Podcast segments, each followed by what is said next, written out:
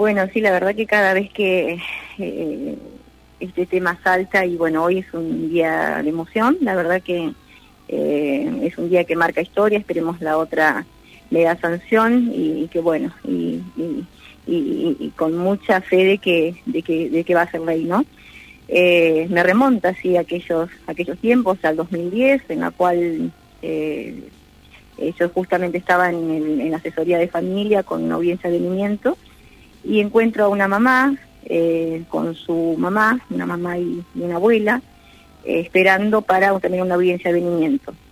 Me llamó mucho la atención de que la mamá en ese momento estaba con un código de procedimientos penal.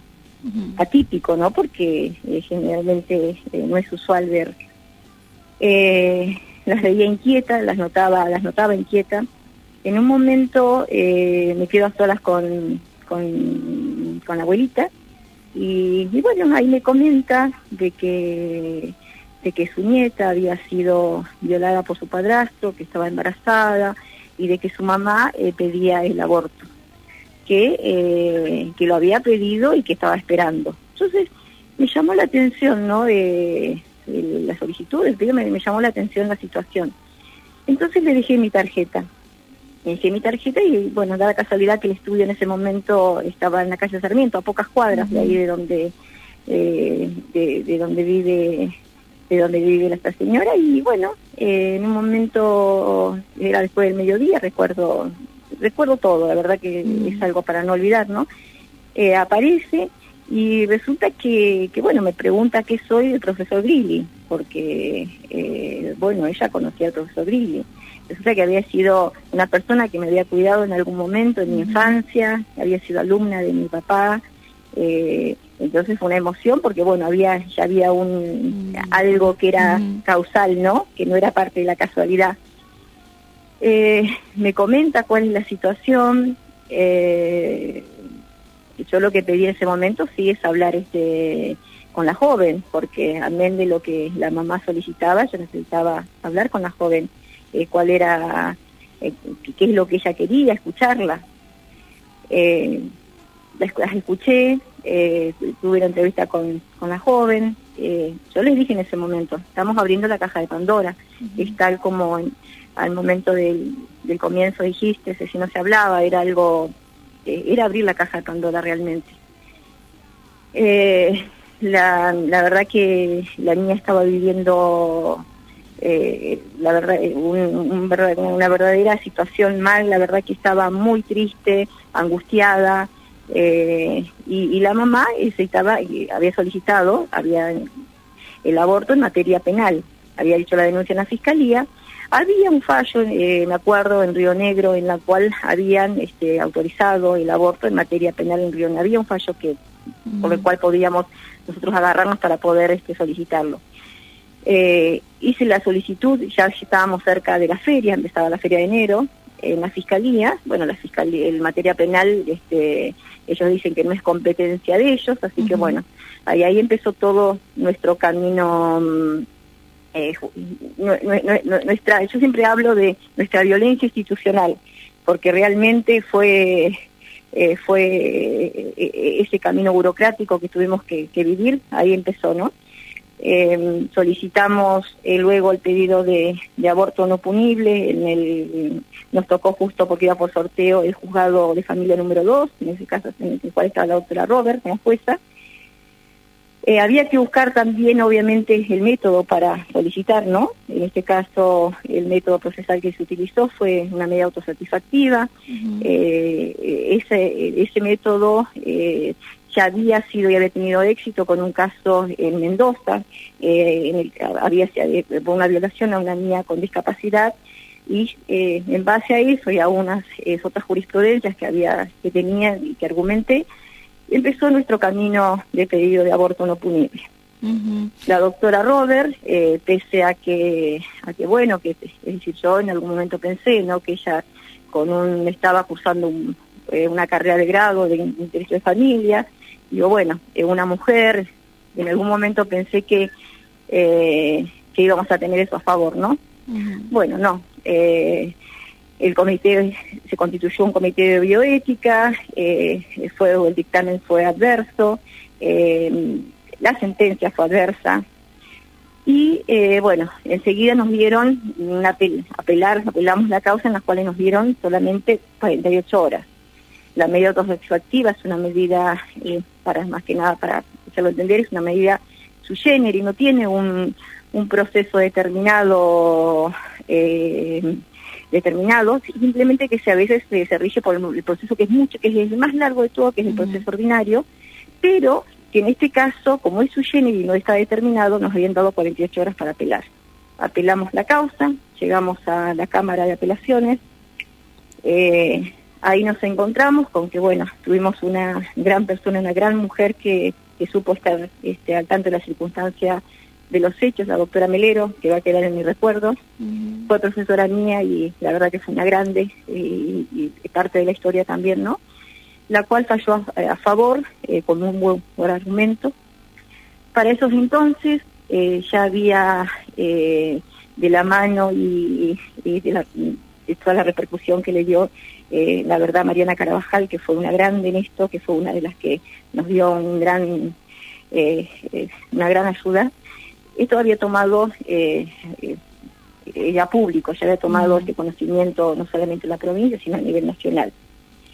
Eh, tuve ya para este entonces las organizaciones civiles, este, eh, las mujeres se habían este, eh, conformado, ya estábamos saliendo a la calle, solicitando en las calles, era, era otro juicio que se llevaba, que se llevaba por fuera de los tribunales, ¿no? Pero con mucho más sentido común. A mí me llamó la atención porque generalmente siempre en, yo lo que veía, no que en Comodoro se salía a la calle muchas veces por, por un reclamo económico o por alguna cuestión así, pero nunca eh, vi y que fue lo realmente este, que me sentía acompañada, respaldada, eh, fue el acompañamiento social en el pedido de una niña que pedía eh, interrumpir el embarazo, ¿no? Era no es no estaban viendo otra película era una realmente este eran dos realidades distintas las que estaba viendo. Se, eh, si se presenciaba el, sentido común en la calle pero no dentro por eso digo estábamos viviendo es decir y, la joven esta estaba siendo revictimizada justamente por la violencia institucional que se estaba viviendo eh, justamente por los que tenían que que, que, poner su, su, sentido común que no lo estaban poniendo, ¿no? Y aparte, eh, otra cosa, no estaban, estaban fuera de, eh, del marco legal. Eh, cuando se solicita el, aborto, se solicita en, en el marco del, artículo 86 del inciso B, en el cual el legislador en 1921 habla de casos de violaciones, que hablaba de la mujer de mente o idiota, que horrible los términos que se utilizaban en ese momento también, ¿no? Y no, no incluía a, a, la mujer que no, no, tuviera ningún, ninguna de, esas cuestiones. Y es decir, eh, estaba fuera de lo que establecía el Tratado Internacional, eh, de la ley de no discriminación, de, la no violencia contra la mujer, eh, bueno, de, los derechos políticos y demás. Entonces, estaba, pero era, era realmente no se entendía cómo estaban, cómo estaban siendo interpretada la ley estaba fuera de, sea, era totalmente inconstitucional la interpretación que hacían. Eh, de eso estábamos convencidos, al menos yo estaba convencida y era por lo cual seguía adelante. Eh, en ese entonces me encuentro con la gran colega y amiga, la doctora Heredia, eh, la cual me acompaña justamente y solicitamos, este, solicito justamente el aborto, hago la apelación en el Superior Tribunal, el cual este, en un fallo unánime, el 8 de marzo del año 2010, por fallo unánime, eh, autoriza la realización de, la interrupción del embarazo. La verdad que fue un fallo, eh, yo digo fallo inédito, fue eh, increíble, la verdad que fue muy emocionante. en ese momento, en cuanto salió el oficio, corrí a ver a la, a la querida y amada doctora Manzano, eh, que fue la que le rayó la práctica. Para ese entonces ya el procurador, en ese momento, en defensa de Nasituros, de la persona por nacer, estaban apelando la decisión del Superior Tribunal para llevarlo a la Corte. Eh, llegó a la Corte, la Corte determinó que eh, la cuestión había devenido en abstracto, ya que, es decir, ya la, interrupción del embarazo se había, se había producido, Así que este, y ratificó el fallo del Superior Tribunal. Incluso instó en ese momento a que todas las provincias reglamentaran, eh, crearan su propia ley y, se reglamentara que, y obviamente le dieran la interpretación correcta, ¿no?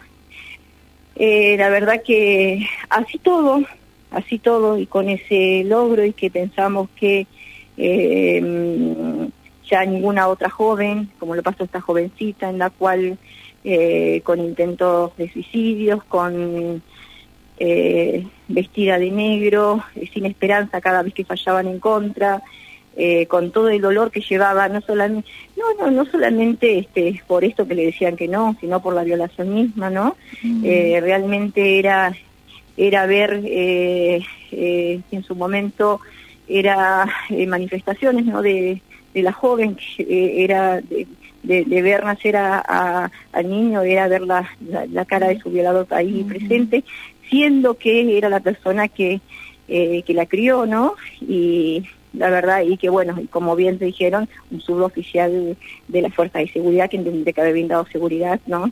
Eh, estaba siendo, la verdad, un monstruo dentro del seno familiar. La verdad que fue, eh, vi todo ese padecimiento de esta jovencita, eh, y bueno, en algún momento cuando sale, cuando eh, justamente ratifica el fallo la Corte, eh, insta a las provincias a, reglamentar y demás, pensé, y creo que pensamos muchas también, de que esto se terminaría ahí, ¿no? pero no fue así, no fue así. Yo he tomado conocimiento de otras situaciones también en las cuales este, niñas de 12 años fueron obligadas, a, hasta incluso después fallo FAL, a, después de haber sido violadas, a llegar a, los meses de gestación y, a, ser mamá. Eh, realmente fue eh, terrible lo que siguió pasando. Por eso es muy importante que, que sea ley realmente. Eh, hoy es un día glorioso porque, eh, como bien digo, si bien este, en algún momento eh, muchas mujeres transitamos esto de, este pedido, sí, las mujeres más que nada que estamos dentro del derecho y dentro de la salud y, los, hemos de alguna manera, que estamos interiorizadas sobre estos casos, sabemos que sigue pasando y, y realmente este, se tiene que terminar, ¿no? Eh, Chubut eh, ha tenido eh, la ley 1415 que en el cual eh, estaba de acuerdo el gobernador Rasneve y estaba Mariana Ripa, que yo también la quiero mencionar porque es una gran mujer y hizo un gran aporte justamente para que saliera esta ley acá en la provincia de Chubut. Y que hay algo que hablaba de la objeción de, conciencia. Eh, yo lo que vi sí veo del proyecto este, no que habla de objetores de conciencia y no habla de la objeción de conciencia institucional. La ley nuestra provincial habla que eh, objetores de conciencia en particular, pero que dice que nunca va a ser institucional. Que eso, de alguna manera, este, esperemos que, que, no sea un problema, ¿no? Eh, dentro de lo que he visto dentro del proyecto este, si bien este, eh, pero bueno, a veces los abogados sabemos analizar, pensamos en analizar la letrita chiquita y cosas así, y cosas que pueden llegar en un momento a, a tener alguna cuestión, ¿no? Esto que mencionás, Sandra, ¿no? Eh, más allá de lo que implicó para la justicia con estas dilaciones que hizo en el caso, después vino el proceso de conseguir un médico y también tuvo que viajar la víctima a Trelew para realizarse la intervención, eh, con lo cual que para vos, digamos, cuando tomaste caso, ¿qué implicó también no tejer esas redes con otras mujeres y profesionales que te ayudaron y un sistema completamente expulsivo para el pedido que estabas haciendo? Sí, eh, realmente este, eh, teníamos una red y, la red, si andábamos casi en las sombras con la red, porque realmente nos sentíamos, nos sentíamos este, como que teníamos, eh, digamos, que había, había tantas contras, yo he sido amenazada varias veces en mi persona, pero nos juntábamos, yo recuerdo de, de las reuniones que teníamos ahí con las chicas, ahí en Comodoro, eh, después, bueno, se sumaron, se sumaron, eh, es decir, eh, mediante, incluso ingresaron muchos amigos Oscuridad y muchas organizaciones civiles, incluso recuerdo ahora el colectivo de mujeres, recuerdo este, las católicas por el derecho a decidir, bueno, fue realmente el acompañamiento eh, fue fue mucho. Eh, sí, la verdad que eh, cada cosa que escuchábamos y que podían llegar a ser, la verdad que nos, en un momento podía contar una atrocidad y que lo vivimos. En un momento decía que querían madurar el feto para para poder este acotarle el sufrimiento a la gestación y hacer una cesárea. Son cosas terribles, cosas terribles que se manejaban y que sabíamos que si no seguíamos firmes, este, podía llegar a ocurrir, ¿no? Pero la verdad que eh, muchas guerreras y fuimos acompañados con muchos hombres también, ¿eh? Fue la verdad que eso fue uno de los también los acompañamientos que tuvimos que, que nos llamó la atención, ¿no? Porque a veces siempre el tema es es el tema de las que nos embarazamos, no las mujeres que nos embarazamos, pero los hombres este, tuvimos un gran acompañamiento también de, de, muchos compañeros que, que se sumaron y, y, y, que de alguna manera este, nos dieron su apoyo. Pero sí, eh, eh, la práctica se realizó entre el DEU porque la joven tenía temor, tenía temor porque justamente a donde nosotros habíamos solicitado, que era el hospital regional, eran quienes nos había dicho que no. La verdad que era un comité de bioética con profesionales eh, con un pensamiento muy conservador, pero yo vuelvo a repetir, estábamos solicitándolo dentro del marco del derecho y dentro del marco del derecho no se estaba interpretando la ley eh, realmente con su forma correcta, como se tenía que haber dicho, la interpretación amplia justamente de ese inciso.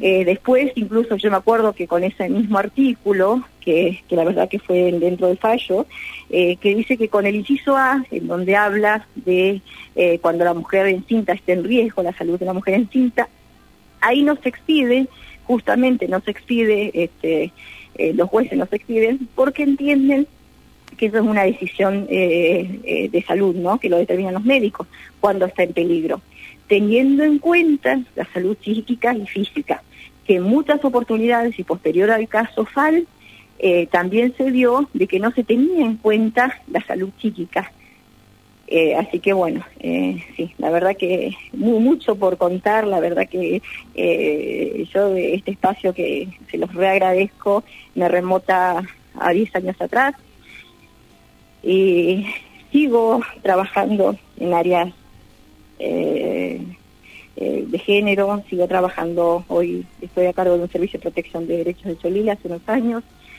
ya el año que viene me otorgaron el área de las mujeres, género y diversidad.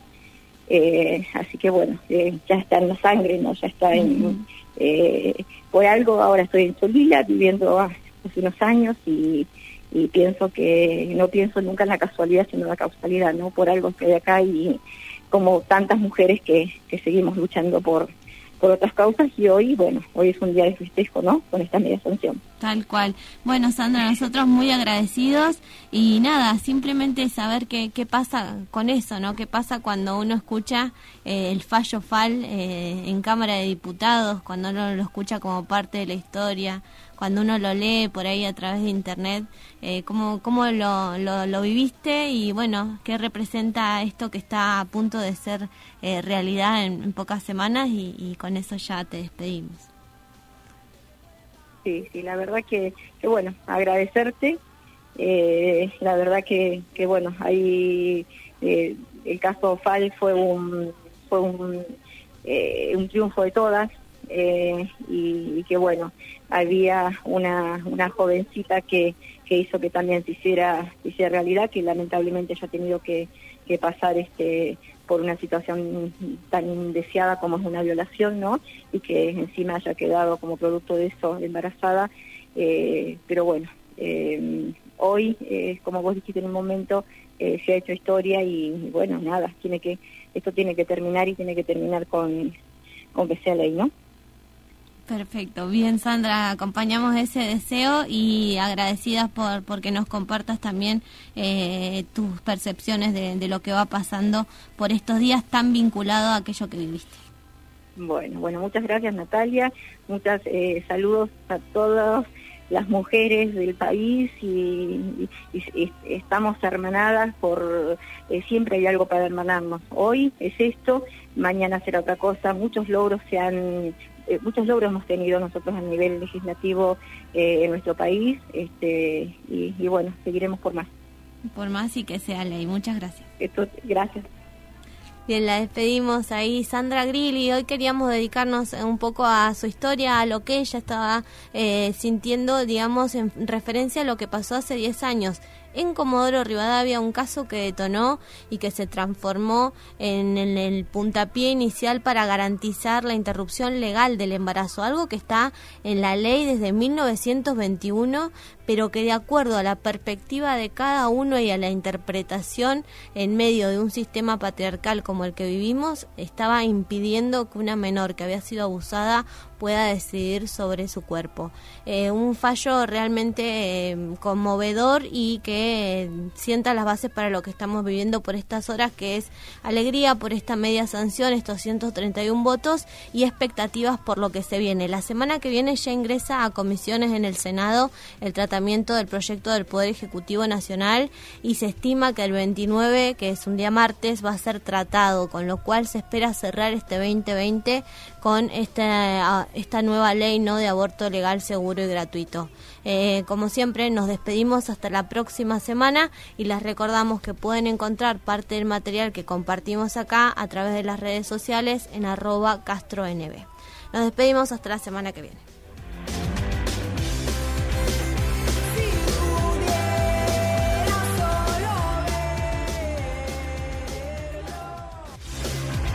La agenda de género es agenda de todes. Ahora que te contamos, contamos con vos.